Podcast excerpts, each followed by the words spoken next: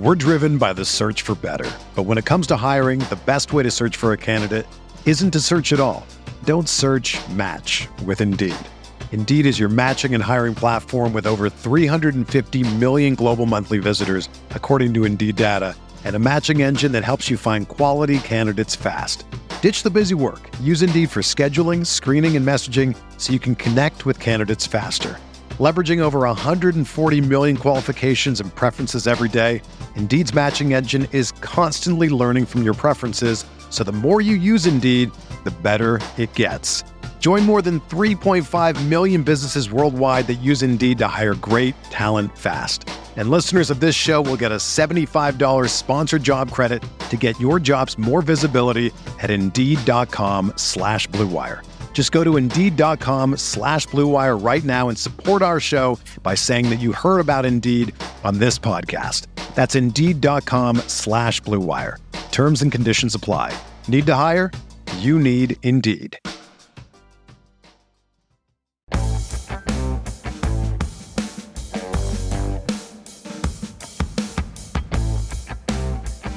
Playoff upsets that we think could happen and how to win the FFPC Playoff Challenge. That's what we're talking about today on Stealing Bananas at Ben Gretch. From the newsletter, bengretch.substack.com. With me, as always, is Sean Siegel. Find all of his work over at Rotoviz, and, and you've been writing some fantastic work this week, Sean, about the FFC play, FFPC playoff contest. Wrote up an initial piece that we talked about on the last show, covered every team, then wrote up a follow up piece that is titled The Full FFPC Playoff Contest Blueprint uh, with insights from the game level, similarity projections, and passing matchup rater. If you've ever read one of Sean's pieces, this is only like in you know mid level title length. It can get a lot longer. It could be a whole paragraph sometimes. That one has additional thoughts after your you know original piece. It kind of builds off it and crystallizes more thoughts on how to play the FFPC and on all these different teams I've been deep in the lab on it as well. We have been talking about it quite a bit, Sean, together and have a lot of thoughts there. The biggest thing that I am having a hard time with this season is every year it feels like the top teams are going to win and it's hard to pick the upsets, but you know there's going to be some upsets. So you try to think through it. But I feel like every year you can talk yourself into things. And I mean, you look at last year one of the big things that I, I feel like the upsets were actually last season were were really pretty universally predicted. Um, the one big first round upset that people loved was the Niners going into Dallas and winning. That was a pretty close Vegas line. That was one that I know a lot of people played uh, in a lot of the playoff contests. They did go into into Dallas and win. The other big thing that I know we talked a little bit about as sort of a community was that Green Bay and Tennessee were not strong one seeds, and there was possibilities that they could get upset. The Bengals were a popular team that, hey, if they can beat the Raiders in the first game, they'll probably be going to Tennessee, and that's, I mean, that's a winnable game for the Bengals. They could make a little bit of a run, while Kansas City and Buffalo will have to play each other in the divisional round as opposed to the conference championship.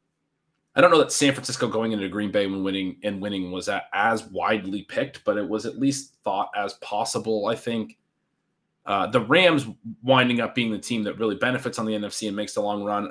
That's another one that I think was a little bit of a longer shot. But I think that you know the Niners winning as a six seed a couple of times wasn't out of the question. The Bengals going through this sort of weaker path that they could make with their you know fun fantasy team that had exploded late in the regular season that felt doable and then it really it played out very similarly to that, obviously. So when you try to sit there and think through, okay, how can we be wrong on this? You know, and who maybe are the weaker top seeds?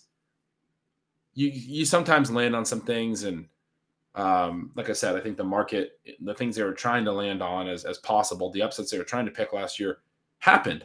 This year, I don't think I'm the only one in saying this. It does not feel like there's a good case to be made in a lot of the cases against the top teams. I mean, for most of the season, we've had offense down. We've had a lot of these teams not look great, frankly. Kansas City, Buffalo, the Eagles kind of been the big three all year. In terms of the teams that, you know, you do think going into the playoffs are, are playing well and are hot, I think there's two very clear teams. The Bengals have started to pass aggressively over the last month and a half, couple months, and have been so much better off for it. They, their offensive line gelled a little better. Burrow under a lot of duress in the first you know month, month and a half, two months, and their passing game has just been you know fantastic, and they've looked really really good. And you, you can certainly make a case for the Bengals as another team that can really make a run, but people are, are all over that. Obviously, the Niners are the other one. I don't think they've lost since the Christian McCaffrey trade, right? I mean, we don't know about Brock Purdy in a playoff setting, but everything else is there. They have so much skill position talent. They have a great defense. The NFC is not particularly strong. They're they're the team like the Bengals kind of you can chart their path and go, well, they get Seattle at home. And then if Minnesota can beat the Giants, they get Minnesota, who everyone thinks is, you know, a fraud is the word that keeps getting used. Negative point differential this year. So the Niners, it feels like, okay, well, they, is that two cherry picked matchups and they're going to be in the conference championship with a good team?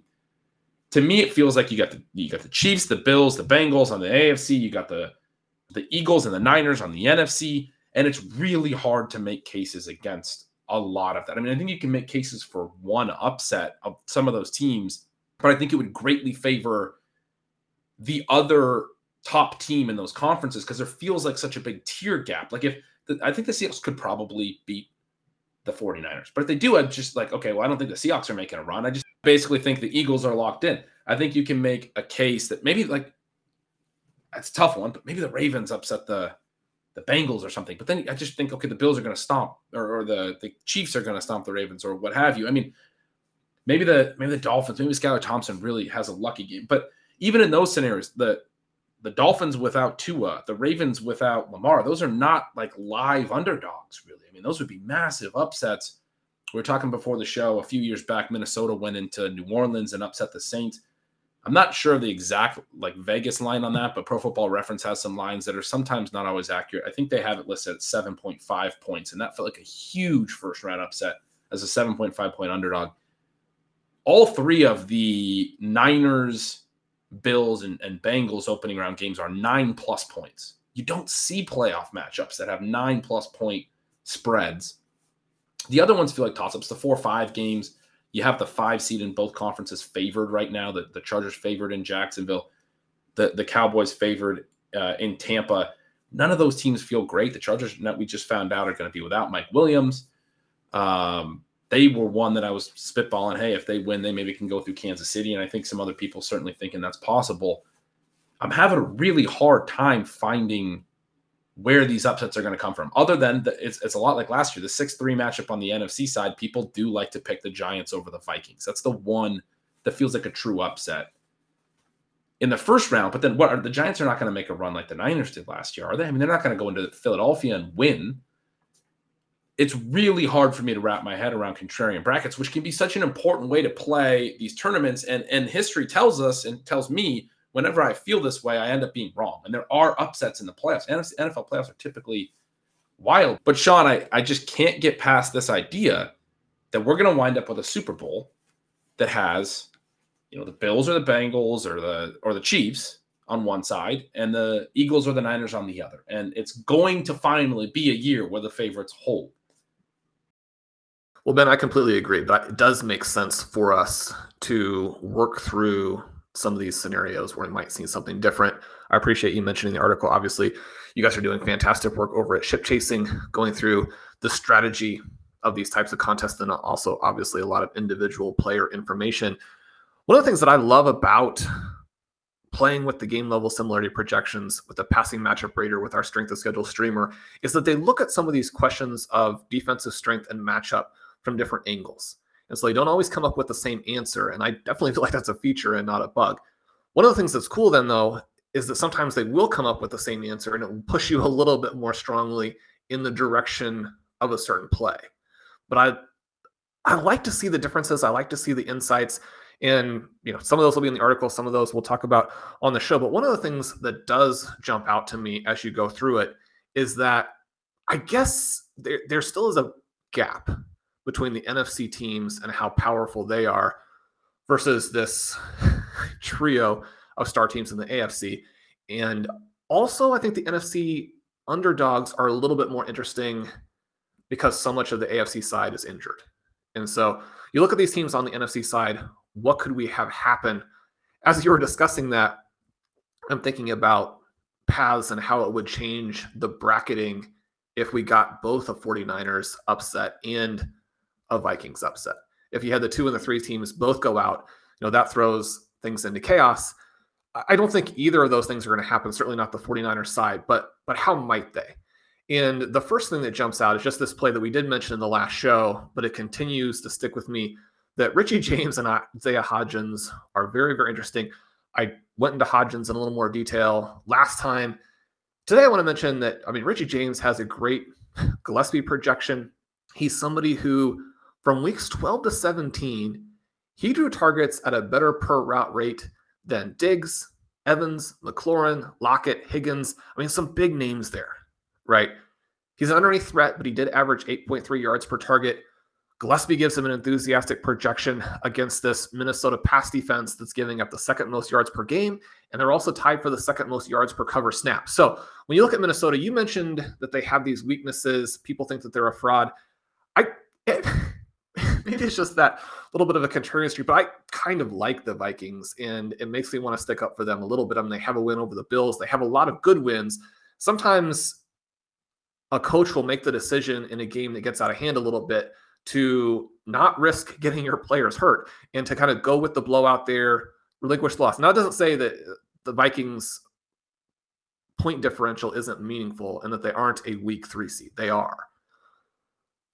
But when you have some of those weapons on the offensive side, uh, it's fun and it creates a fun game here. One of the things that we have seen along with this emergence from Hodgins and James is that Daniel Jones has played well. And that kind of brings me back to this point where Jones can be you know, a very poor man's Josh Allen. And he has Brian Daboll. The Giants here become an interesting team because you have this emerging passing game where the whole season they've gone through until this last month, and they have had absolutely nothing. Now you have those two guys. You still have Darius Slayton, who gives you a little bit of a vertical threat as well. You have Saquon Barkley. I mean, not emerging or bouncing back, but he is a big weapon and a weapon who has performed reasonably well down the stretch. You know how multiple ways that you can attack on offense, and Daboll gives them this coaching advantage, not necessarily against O'Connell and the Vikings. And one of the reasons why the Vikings have been able to make it through as a fraud team is that they are getting good coaching in situational situations. But if you can win that game and you move forward, I I just like the possibility of some of these upsets if you can believe in the coach. And so that part of it I think is very promising for them. If they are able to limit Jefferson at all, which again would unlock TJ Hockenson, you have this Hockenson Barkley play that's a fun play together. They could move on. And then you sort of pair that where you, you don't have to, but you think about what could we get from your Seattle Seahawks? And then even though they played well, they've made the playoffs. I don't get the impression that you are necessarily wanting to take them on as your team yet. But DK Metcalf, someone else who has an interesting matchup here. It's neutral in the streamer. Gillespie likes him. The passing matchup rater actually likes him substantially over Tyler Lockett, which is also interesting because, you know, we're not 100% sure that, that Lockett is full strength. I mean, obviously, he's going to play and, and hopefully play well. The 49ers have not been as locked down against receivers recently as the mystique of this defense might indicate, right? They've given up the sixth most fantasy points to receivers over the last five weeks. And the flip side of that is that the Seahawks lock people down at the receiver position. The two very worst passing matchup rater ratings of the weekend are for Deebo Samuel and Brandon Aiyuk. Now, the Seahawks aren't going to be as good against tight ends, but you have a game here where you have an unproven rookie quarterback. Say unproven, he's been very good. But you have a rookie quarterback who wasn't an elite pick, didn't get to play the full season to get all of that experience. And even if those things were true about him, you'd still have questions as they go into this game. And now he's going to face a defense that has been pretty good at stopping these receivers. If you suddenly get Samuel and Aiyuk taken away, if you have to go through a McCaffrey, if you have to go through a Kittle, well, um, you're still that's kind of an embarrassment of riches compared to what a lot of teams have. We just mentioned what the Giants have, but they could be put under a little bit of pressure. All you have to do is think back to the game a couple weeks ago, where a very poor Raiders team with a QB making his first start, put the 49ers under pressure. This is a game where if Geno Smith plays well and is able to get some connections with DK Metcalf, and on the other side, the Seahawks defense gives Purdy some trouble early, the 49ers could be in a game and even a game maybe they trail deeper into it than they're expecting. And then the pressure on the young QB starts to build. I think that's interesting. It would be more interesting if we just got our Lions shot. I mean, how much more fun would it be to be talking about the Lions doing that? I mean, I talk about the positive things about the Seahawks, and yet, I mean, they had to get bailed out to defeat a Baker Mayfield led Rams team just last week. So and, uh, it's and not like this been, is some powerhouse that we're expecting to go beat the 49ers. Exactly. They've been substantially worse, frankly, over the second part of the season since their bye. I mean, you look at their results in, you know, since that bye, they and really they lost to the Bucs right before it uh, down in Tampa, and the Bucs aren't particularly good, but what have you. Starting in in week 12, they lose at home to the Raiders in overtime. They win at the Rams by 4. Lose at home to the Panthers. They did lose at home to the Niners in this stretch. They lost at, at the Chiefs. Obviously, those are, you know, more forgivable losses if you will. They beat the Jets somewhat confidently in week 17 at home. That was a game Mike White came back for, but very clearly was not healthy. Just could not complete anything and ended up getting then deactivated again for week 18. And then they beat the Rams in overtime. They beat the Rams by a combined seven points in those two matchups. One of them takes overtime. And they only win three of those seven games and, and, and three of their final eight down the stretch. They had a really nice start to the year. And Geno Smith, great story all year. And, and still, I think uh, a lot of the you know early season excitement carried through to the end of the year, but just a little bit less exciting coming down the stretch. And like we said, you know, took it, took some help. They, they required some help from the referees to beat the Rams that second time.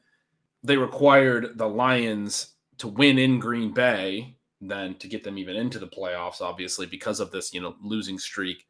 There was a point where they looked pretty confidently like they might be a wild card team this year. I hear some of your points on the matchup stuff. Crazier things have happened.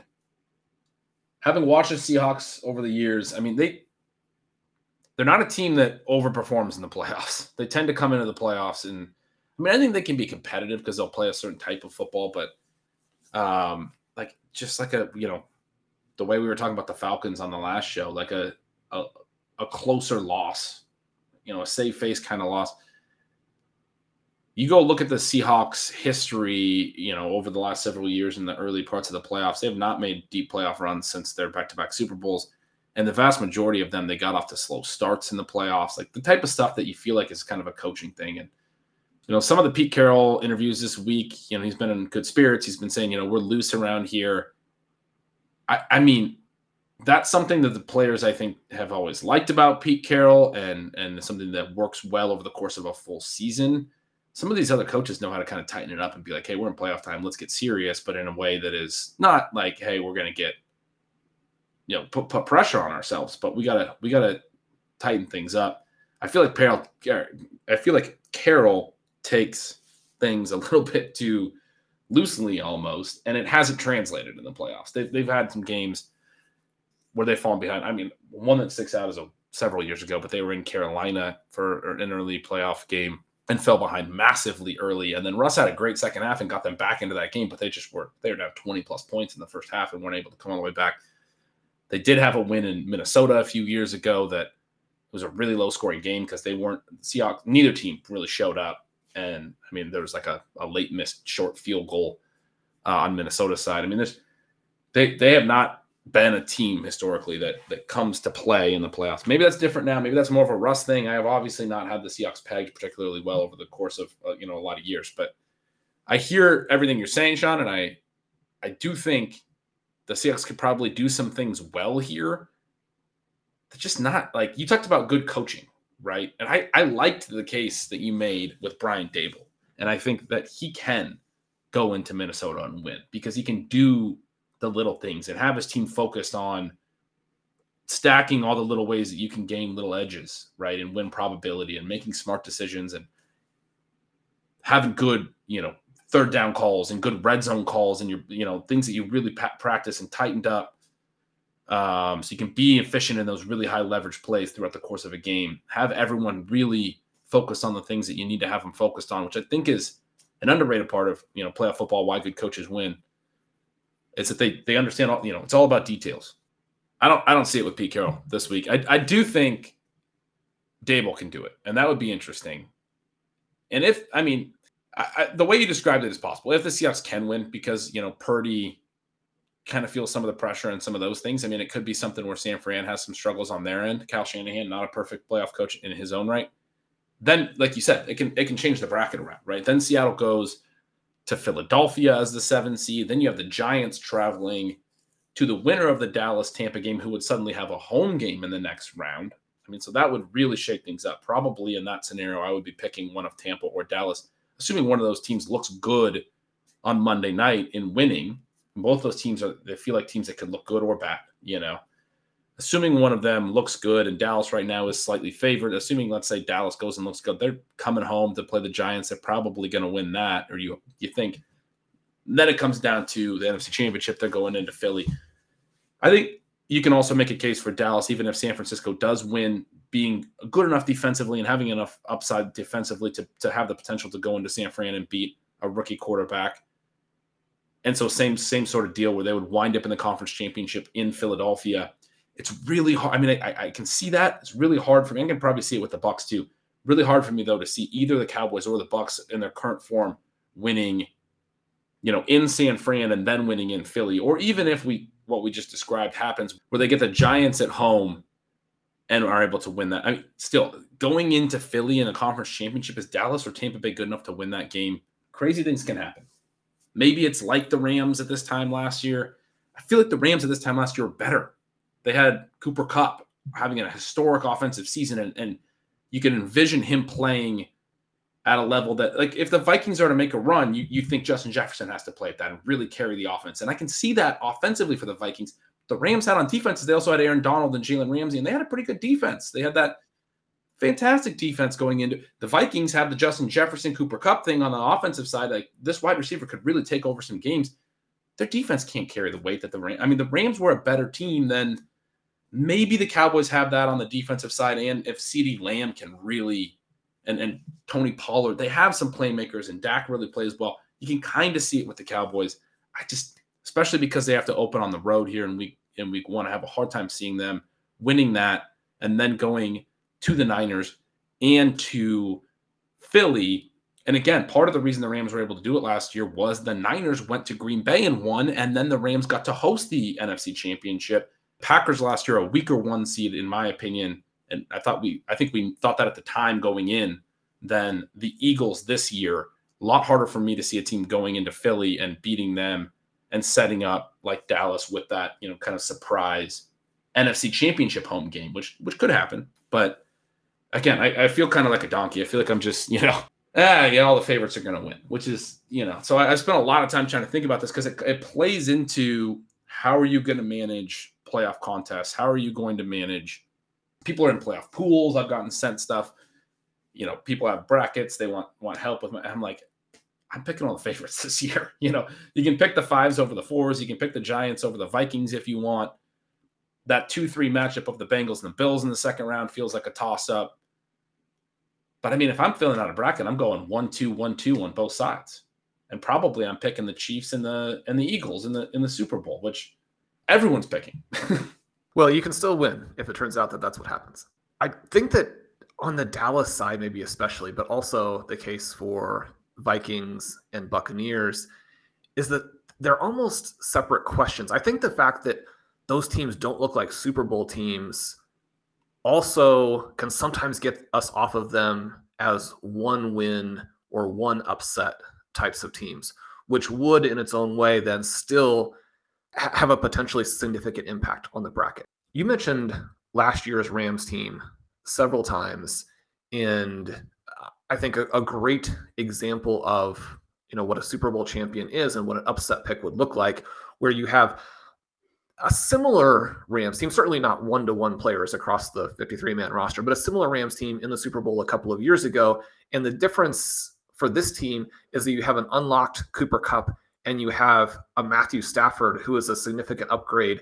Probably, I mean, Jared Goff has done some things now this season to make an argument for himself again. But you have Matthew Stafford as this big upgrade. so the idea that they could go and win and be this power team, that part not surprising. I think that that's different than what you see with the Vikings and the Cowboys. I don't think that those are legitimate Super Bowl contenders, but they're interesting teams from a playoff contest perspective because they're definitely one win or one big upset types of teams. And for the Vikings, if they win in the first round, that's the one that is almost you're not taking it for granted. One of the reasons why that Vikings 49ers game is not being looked at that closely is because so many people have them going out to the Giants, including potentially us. But if you do make it through, the thing about the Vikings that is so interesting is that you have a Justin Jefferson. So you talk about that Vikings team with the upset several years ago that was a big upset. I mean, that's a team where Adam Thielen, more at his peak, and Stefon Diggs, you have serious weapons and a quarterback who can sling it. I mean, that's the problem that you have for the Ravens and the, and the Dolphins right now. They just they have no real path. They don't have the quarterback.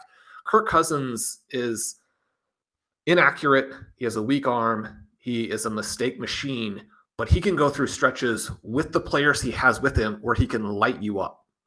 And if you're talking about that stretch, like when would that stretch manifest? How would it matter? If they sneak out the game against the Giants, then you go against this 49ers team that again maybe hasn't been as strong with the pass defense as they have been on some other things.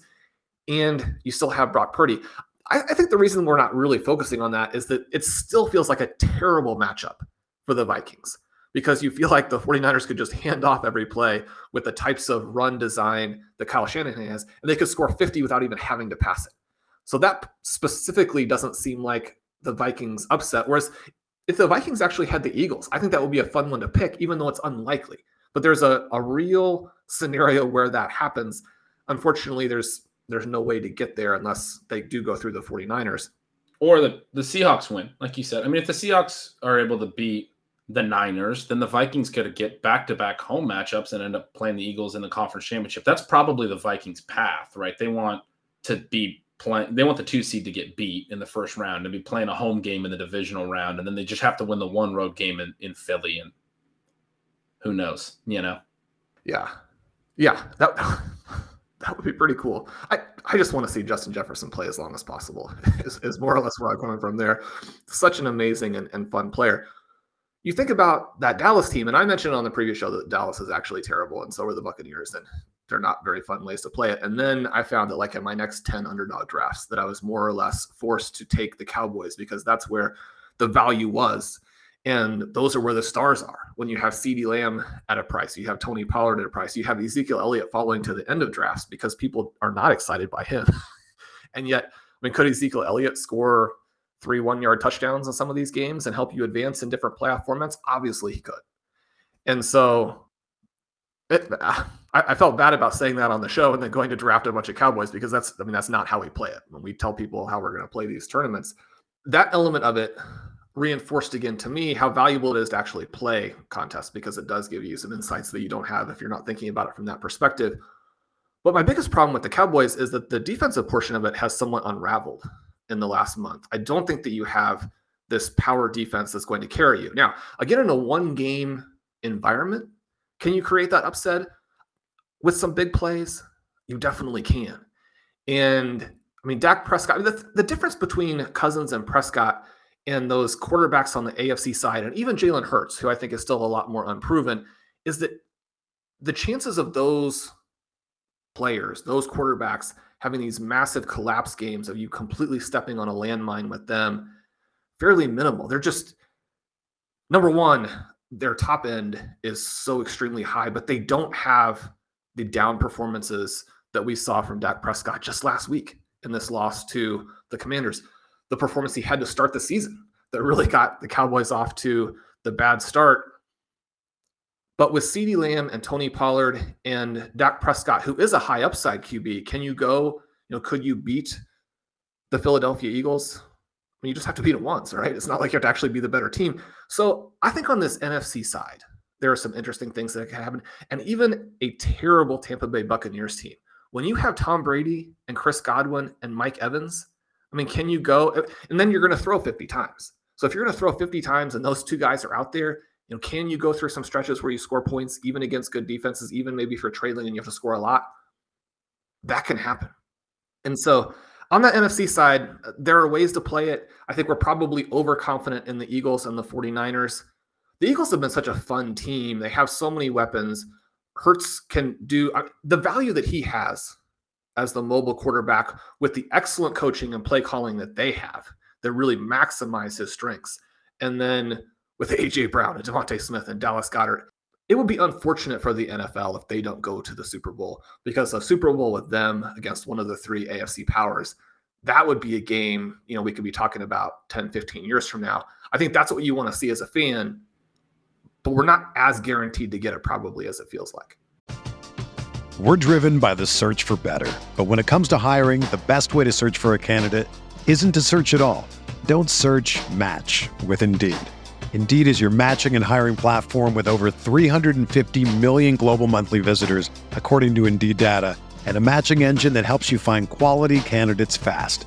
Ditch the busy work. Use Indeed for scheduling, screening, and messaging so you can connect with candidates faster. Leveraging over 140 million qualifications and preferences every day, Indeed's matching engine is constantly learning from your preferences, so the more you use Indeed, the better it gets. Join more than 3.5 million businesses worldwide that use Indeed to hire great talent fast. And listeners of this show will get a $75 sponsored job credit to get your jobs more visibility at Indeed.com slash BlueWire. Just go to Indeed.com slash BlueWire right now and support our show by saying that you heard about Indeed on this podcast. That's Indeed.com slash BlueWire. Terms and conditions apply. Need to hire? You need Indeed. When you need mealtime inspiration, it's worth shopping Kroger, where you'll find over 30,000 mouth-watering choices that excite your inner foodie. And no matter what tasty choice you make, you'll enjoy our everyday low prices, plus extra ways to save, like digital coupons worth over $600 each week. You can also save up to $1 off per gallon at the pump with fuel points. More savings and more inspiring flavors make shopping Kroger worth it every time. Kroger, fresh for everyone. Fuel restrictions apply. Yeah, I think you make good cases on the NFC side for sure. I can certainly see, you know, as you talk through maybe Dallas going into to Philly and winning, I can certainly see that as possible just with the talent that Dallas has. It also feels like something that because there are so many limited paths that we can argue for here from you know teams making these runs. And a big part of that is we, we just mentioned. I mean, Miami and, and Baltimore just don't have the quarterbacks to do it. I mean, these are not teams that are are particularly when you consider their first round matchup is I mean they have talent, but their first round matchup is against top five teams in in the whole tournament, in the whole NFL. Going into Buffalo, going into Cincinnati, that's tough. I mean, I think the Ravens can compete a little bit with the Bengals potentially. Just, you know, AFC North foes, it's possible, what have you. The Dolphins have had some pretty good defensive schemes on the Bills, forced them to really matriculate the ball down the field in their matchups this year, or at least in the in the first one, they were able to win down in Miami, making Josh Allen really move the ball slowly, and I think he threw like 60 plus passes in that game.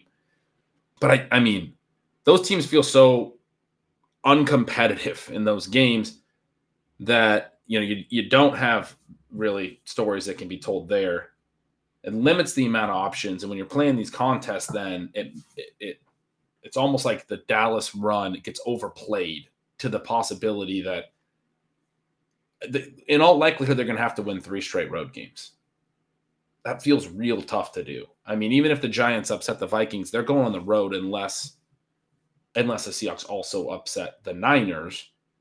I just don't think this Dallas team is probably good enough to win three straight road games relative to the, the to the degree that it's getting played in these tournaments. Same with the Bucs. I mean, obviously Tom Brady, you never want to count him out, but the Bucs have just not been as good of a team this year. And they could turn it on, yes, but doesn't seem as likely. On the AFC side, Sean, I briefly mentioned I, I was in on the Chargers as a possible team. If they can go into Jacksonville and win, and that's maybe not going to be a super I, I think it's going to be a, a, a, good game. Uh, like it's not going to be an easy win for the Chargers or anything. But if they were able to win that, that's a team I could see going to Kansas City and pulling a pretty big upset if Justin Herbert plays to a certain level. They played them really competitively over the last couple years in this Herbert Mahomes era. They won in Arrowhead in the regular season in 2021. Not this year, but but last year. But now without Mike Williams, that feels like a really tough hill to climb for them. They haven't been, play- I mean, they haven't been as good this year. They haven't been as healthy this year. They don't have, obviously, Rashawn Slater and some of the, the elements that have been key pieces, not just in their skill position and in our fantasy mind, but that's their left tackle who's been out, you know, most of the year. You made a good case before the show that if the Jaguars can win, maybe they can go to Kansas City and win. And that's, you know, you're a big Chiefs fan. You're trying to think through it creatively. I have had a hard time envisioning the Jaguars going there. But as we talked about teams that get hot at the right time and those types of things, Trevor Lawrence has played good football these last couple of months. Last year, we saw from Joe Burrow really taking that step forward. Could we see Trevor Lawrence's coming out party this playoffs? Could he win against the Chargers team that now I gotta feel like, with all this stuff being said, um, they should have rested their starters last week. I, I gotta feel like that whole locker room is going to be a little bit bummed after this, you know, late week report that we got from Adam Schefter here on Friday that Mike Mike Williams actually has a fracture in his back, and unless they make a Super Bowl run, it's probably not going to be coming back for any of this playoffs. And they didn't need to play him last week. A guy who's had a ton of injury issues. It's just a really, really difficult to understand decision by Brandon Staley to have Mike. Even if you want to get your starter some some reps, Mike Williams is just like a no brainer. You should not have been playing him. The guy plays way too hard every time he's on the field to be using him in a meaningless game. He jumps out of the gym and then lands hard, and always seems to be you know, and not because he's you know a wimp, but because he seems to always land really hard because he's making all these acrobatic plays. I just would not have had him in that game. That is a you know a big surprise, and then it ends up costing them. But if they are not as excited, you know, up for a playoff game, because that's just a kind of a disappointing thing in a locker room. If the Jags can win that game, they'll in all likelihood head to Kansas City. Can Jacksonville really go into Arrowhead and make the Chiefs a one and done this year? They can. I mean, the Chargers played two close games with them. The Chiefs have struggled to put inferior teams away. One of the things when we think about just the various scenarios, you have to give that. I mean, something that's a 10 or 15% chance. I mean, there are a lot of scenarios in which that actually plays out. And that's one of the things that uh, elite DFS minds and the players who win these types of tournaments understand is that those percentages can be the ones that deliver you the big tournament. We want to think about that on the team level as well. The other thing you and I talked about is that we kind of like the under in this game. The Jaguars are an under the radar, solid defensive matchup to where you don't necessarily expect, even before now the injury problems that you've talked about, you don't necessarily expect the Chargers to go out there and light them up. Now this becomes so concentrated in Keenan Allen on absolute fire. I mean, he makes for an interesting play, but the overall offensive context for this game, I don't think is that particularly high scoring. Even something like the the previous week, where if you see the Jaguars look better against the Titans, it's going to give you more confidence as you go into the playoffs here. I do think that a situation with Kansas City would be so much different because in that game with the Titans, they're heavy favorites. If they don't win with Joshua Dobbs as the QB, then you've had this epic choke. Whereas you go into Arrowhead and you're playing with house money, you can do whatever you want. You're going to see, I think, not necessarily the best version of Trevor Lawrence, but an interesting, fun version of him. And one of the things that you find when you go through the stealing signals tool and you break down, like, you know, what routes are these guys running, who's being targeted when, a continually sort of revolving door in terms of who's the focal point between Christian Kirk Zay Jones, Evan Engram. Obviously, Kirk for the full season has kind of been the guy. He was the guy again in the most recent contest. You have that target volume that is enough if you can hit on some touchdowns. Ingram and Zay Jones both had these huge stretches during key parts of the fantasy playoffs. So a lot of fantasy managers will have them front of mind because of the leverage that they created and how instrumental they were to determining fantasy titles, you have three interesting guys, and then you have an elite running back, at least from an explosiveness perspective, that big play element that Travis Etienne gets you. If you're going to go and defeat the Kansas City Chiefs, you're going to have to make some big plays. Trevor Lawrence is going to have to make some big throws. We know that one of the things that he has done this year is that he has thrown early and he has given these guys a chance to go make plays as a result of that. When you're Trevor Lawrence and you're reading the defense correctly, you're releasing that ball fast, you have the big arm, you can attack down the field there are so many things that offense can do when it's firing on all cylinders that I think they can threaten the Chiefs with it. One of the problems that we have from a fantasy perspective, though, is that you've got different matchups in the Chargers game and the Chiefs game, almost these conflicting matchups where you would expect different players to be the ones who come through. I think that part of it makes it tricky to depend on them or to look at them from a fantasy perspective. It's a real long shot to have enough concentration with the right guy for multiple weeks. If they get into the third week of the season, though, if they're into the AFC championship game, then suddenly the total points that these guys are scoring are going to really influence a wide variety of tournaments. You could argue that they have been undervalued relative to the Chargers now for multiple weeks in a you know a large variety of playoff formats. Yeah, I like that. And, and when you first brought this up to me before we came on the show, I was like, they can't go into Kansas City and win because of the way Doug Pederson coached that team last week. Must win game against the Titans, uh, settling for field goals twice, down six points to cut it to three in fourth and manageable situations you know, inside the 25. They had a fourth and seven at the 23 and kicked a field goal, then a fourth and three at the 18 into the fourth quarter, kicked a field goal just to cut it to three in a six point game. You need a touchdown there, right? They still are able to come out and win um, because they get a, a fumble recovery for a TD.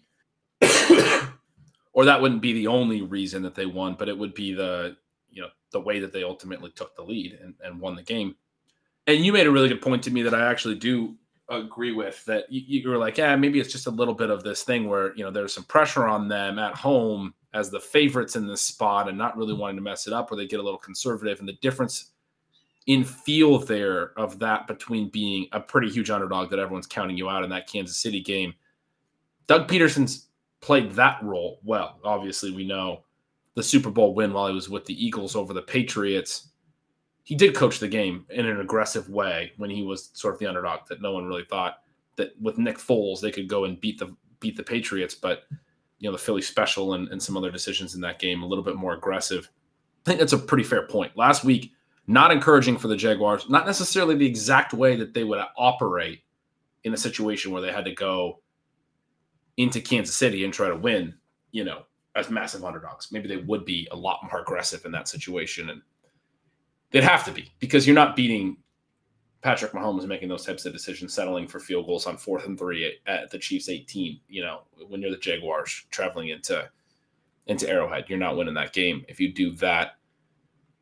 If they do get through Kansas City somehow, in all likelihood, then they have to travel to either Buffalo or Cincinnati. And this is again, I keep getting back to this thing where it's like I, mean, I can kind of see that that one upset, like you were talking about on the NFC side really hard for me to see the Jaguars going through two upsets. The Bengals did it last year. The Bengals also did it because their first one was in Tennessee, and really their only big one was in Kansas City. And man, that was a wild game, right? Kansas City had the lead. The, the Bengals came back. That's the kind of thing that can happen in a one game sample. It can happen in a two game sample. I do still feel, Sean, like we're going to have the type of year where we have some of these chalky teams pushing towards the final, which means you really have to think through how you want to play stuff. And the, the contest, I think, that offers so much intrigue, then, even if you think it's going to be chalky, is the FFPC one, where you don't have the advance week week to week advance elements. The constraint here is you can only play one player from each team. So even if, if you're playing the Bills to the Super Bowl, it's probably Josh Allen in your lineup, right? And he's going to be the most popular quarterback in this tournament if you're playing the Chiefs to win even one game, you're probably putting Travis Kelce in your in your lineup because he's going to be the tight end, right? I mean, he's just, there's a, a, lot of other good tight ends in this in this tournament. I think there are ways to get off of Kelsey. Um, Justin Jefferson's going to be one of the most popular plays in this because that Giants and Vikings game has a high total. Even if the Vikings get upset, you feel like Justin Jefferson's going to have a strong game. Uh, you know, Christian McCaffrey is going to have a really high ownership percentage in this. You're there, there's going to be elements where if you're picking the chalky players, if you pick the you know the Eagles to win, it's probably AJ Brown over multiple games. You could play Devonta Smith, you could play Dallas Goedert, um, you could play Jalen Hurts if you're picking them to the Super Bowl and you're not picking the Bills to the Super Bowl. He, he could be the quarterback instead of Josh Allen. There are limited numbers of ways to play some of those teams, though, is what I would argue.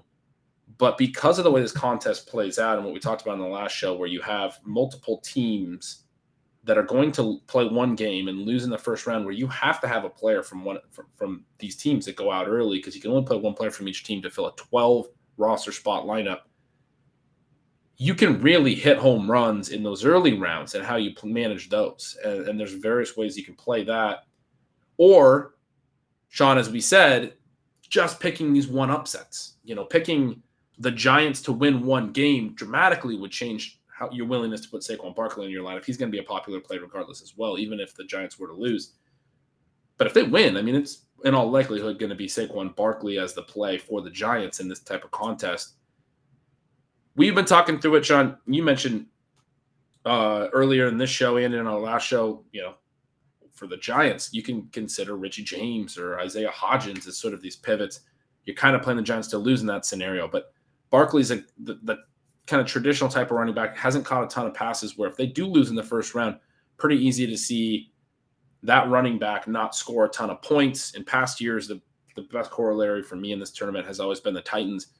Derrick Henry always really heavily played in this contest, but he's the type of player without much receiving value that if they lose in a one and done, you know, you could pivot to AJ Brown. And, and I, I think not just la- definitely last year, but not just last year. I think for the last couple years, Henry's been the overwhelming chalk, and AJ Brown was the correct play for the Titans.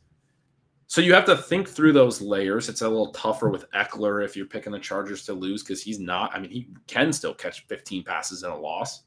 It's a little tougher um, to envision some of the really good players who don't have quarterbacks. You know, I, I keep wanting to play Tyreek Hill in some of these lineups because you know that there's going to be a one and done team in a lineup. And he has had such a monster receiving workload. But can Skylar Thompson get him to a big enough game?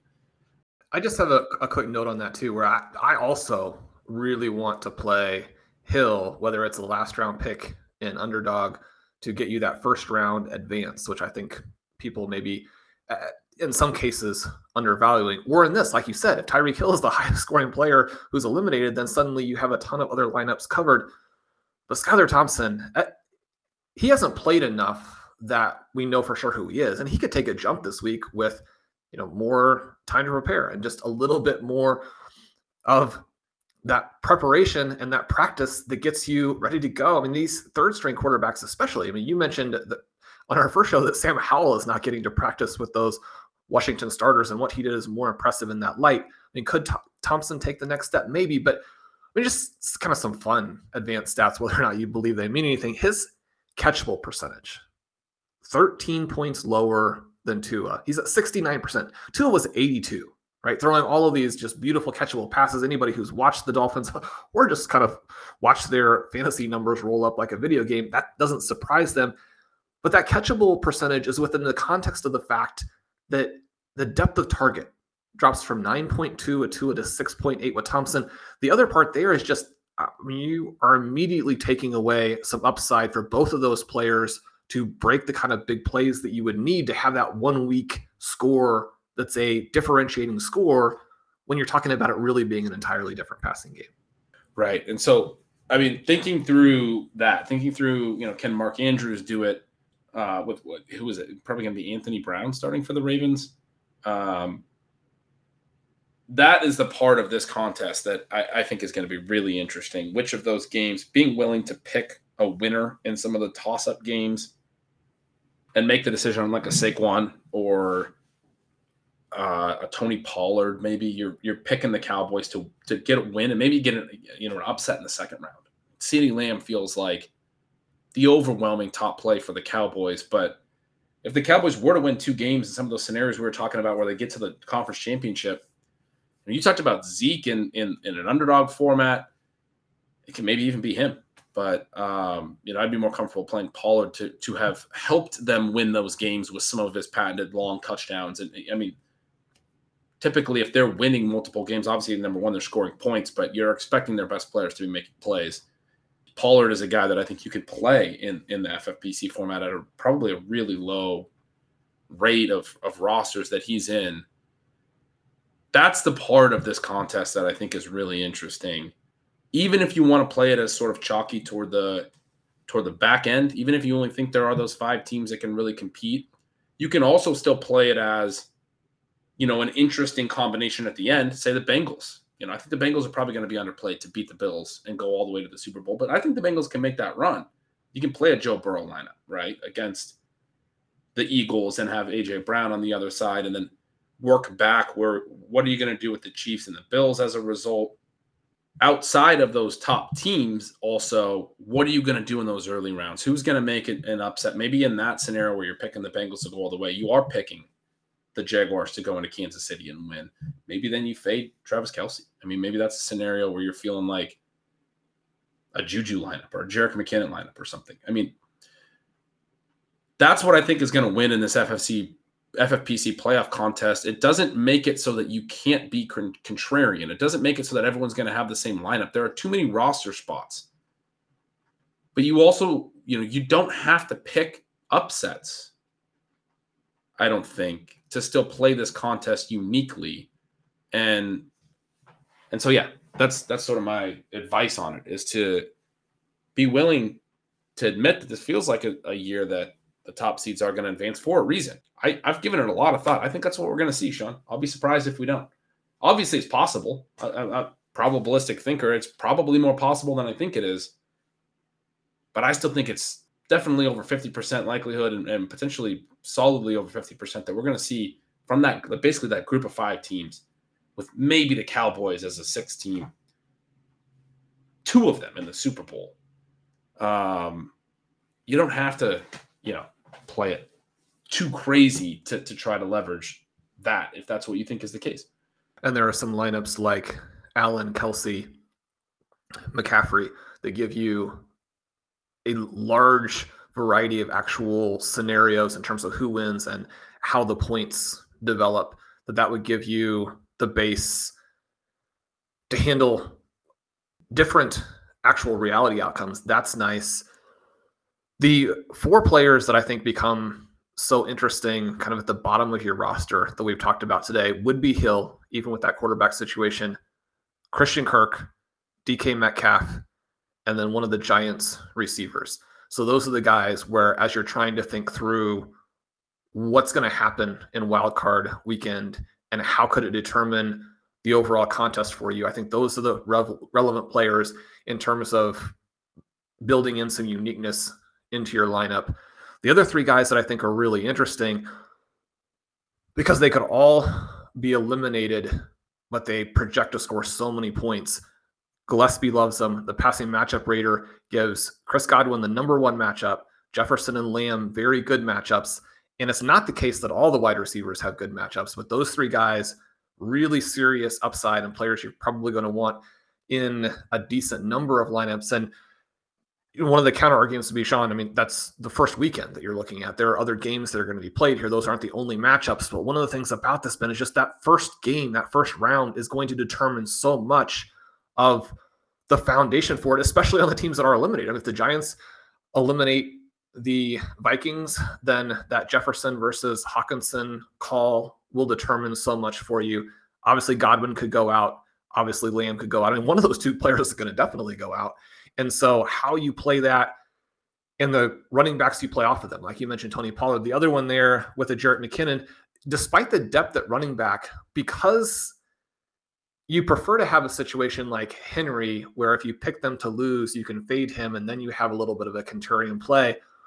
I don't think that we have as much of that this season because those top running backs are so flexible in the passing game. Obviously, one of the reasons that makes them the superstars. But then also, in most of the lineups that I'm looking at, you'd almost prefer to play a running back, but then have the opposite game result happen. And so you have to kind of think through well, if I play it, but then does my overall scenario work in terms of who I'm picking with these teams to go forward? I think the running backs, and we don't have time to get you know deep into the weeds on that, but it is something you want to look at is how those running backs would work, and are you picking them in games they would win or games that they would lose? That part, as you try and build out the overall roster, and then include those wide receivers with just such extreme upside. It's a great contest. You and I have had a, a blast chatting about it with each other. Obviously, the the wider world doing the same thing. You guys doing great content on it. On ship chasing, I'm gonna have a bunch of lineups with various members of the the OT crew and, and obviously Colin Kelly over there.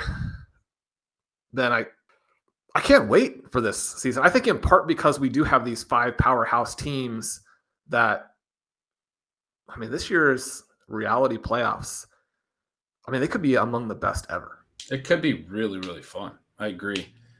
Um, my last note as you were talking through that, you made like the Godwin Lamb point.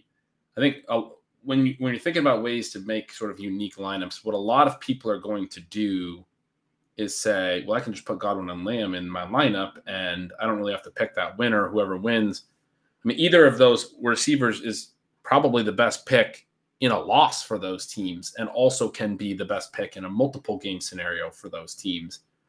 But when you put them in together, I mean, you're you're sort of hedging. You want to get a little bit unique. You can make the decision to to pick that game.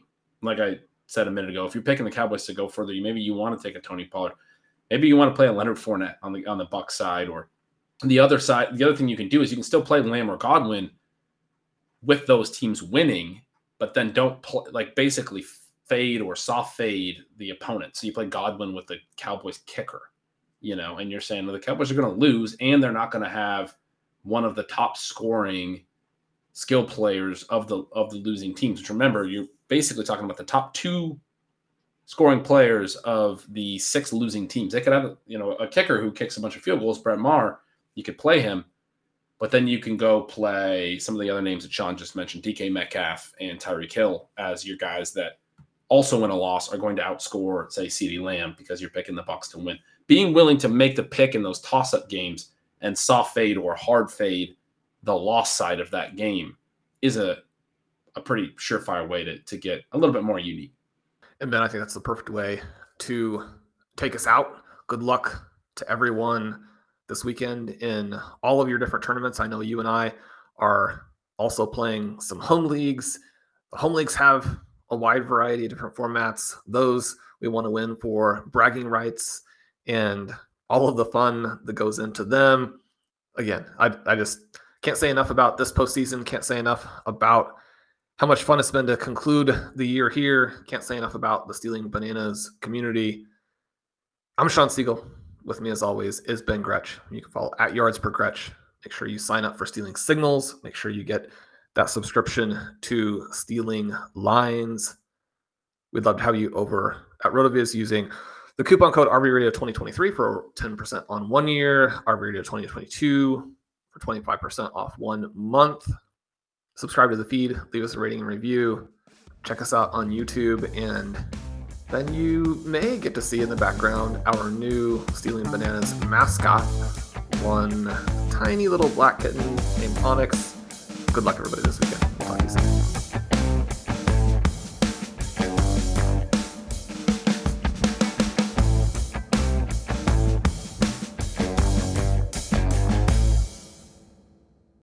This is the story of the one. As a maintenance engineer, he hears things differently. To the untrained ear, everything on his shop floor might sound fine, but he can hear gears grinding or a belt slipping. So he steps in to fix the problem at hand before it gets out of hand. And he knows Grainger's got the right product he needs to get the job done, which is music to his ears. Call, clickgrainger.com, or just stop by. Granger, for the ones who get it done.